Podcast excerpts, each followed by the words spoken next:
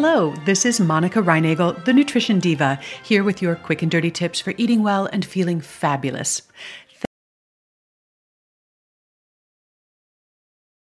Sandy writes, a lot of people are promoting the idea that fats and not carbs are actually the body's preferred source of energy. Is there any truth to this, or is this just the latest fad? You know, one of the cool things about human metabolism is that we have an amazing ability to adapt to whatever kind of fuel is available. Although the body turns first to carbohydrates to provide fuel for the muscles and your brain, if carbohydrates are not available, it can also convert fat, either from your diet or from your body's own fat stores, into energy. As to what type of fuel works best, I think it depends a lot on what you're asking your body to do. Are you trying to think, sleep, lose weight, go long periods without eating, run faster, run longer, lift heavier weights? I've talked before about the pros and cons of low carb diets for weight management, and that's episode number 76 if you'd like to look that up.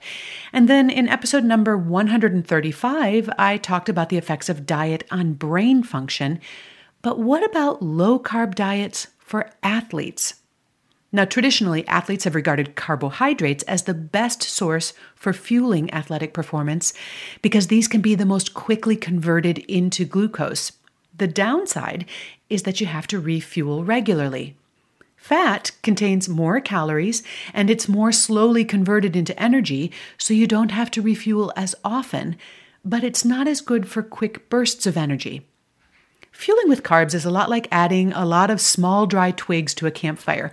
You'll get an instant blaze, but to keep that fire going, you'll have to keep adding more twigs. Fueling with fat is more like throwing on a big log.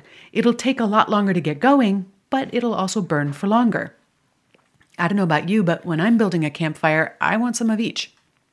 But some people are now arguing that a high fat diet is actually better for athletes than a high carb or even a mixed diet. And it's true that if you deprive your body of carbs for long enough, your body will become much more efficient at converting fat to energy. And that's sometimes referred to as being keto adapted or fat adapted. There are some amazing examples of keto adapted athletes pulling off feats of physical strength and endurance while eating almost no carbohydrates. Once again, it's incredible how adaptable the body is. Then again, I suspect these folks would probably be exceptional athletes no matter what they were eating. In a recent article in the Examine.com Research Digest, exercise physiologist Mike Nelson argues that elite athletes, as well as the rest of us, benefit from being able to switch easily back and forth between carbs and fat as a fuel source. And that's something he refers to as metabolic flexibility. Our body's ability to adapt to a variety of fuel sources is a great advantage. But as all you yogis out there know, you don't maintain your flexibility by holding your body in one rigid, extreme posture. Flexibility requires moving back and forth between postures, stretching in one direction and then the other. Athletes who follow low carb diets for an extended period of time become less able to utilize carbohydrates as fuel, and that's usually not to their benefit. Losing your metabolic flexibility can also increase your risk of type 2 diabetes. Let's also not overlook the fact that diet supplies us with more than just calories or cellular energy. It's also a source of nutrients that protect and repair our organs and tissues, friendly bacteria and the nutrients that sustain them, and so much more. While fat can replace carbs as a source of energy, a high fat diet is not going to provide the same range and balance of other nutritional factors.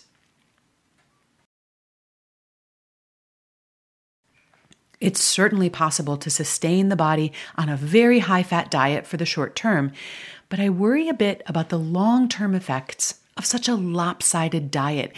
And by the way, I'd have the same concerns about a very low fat diet.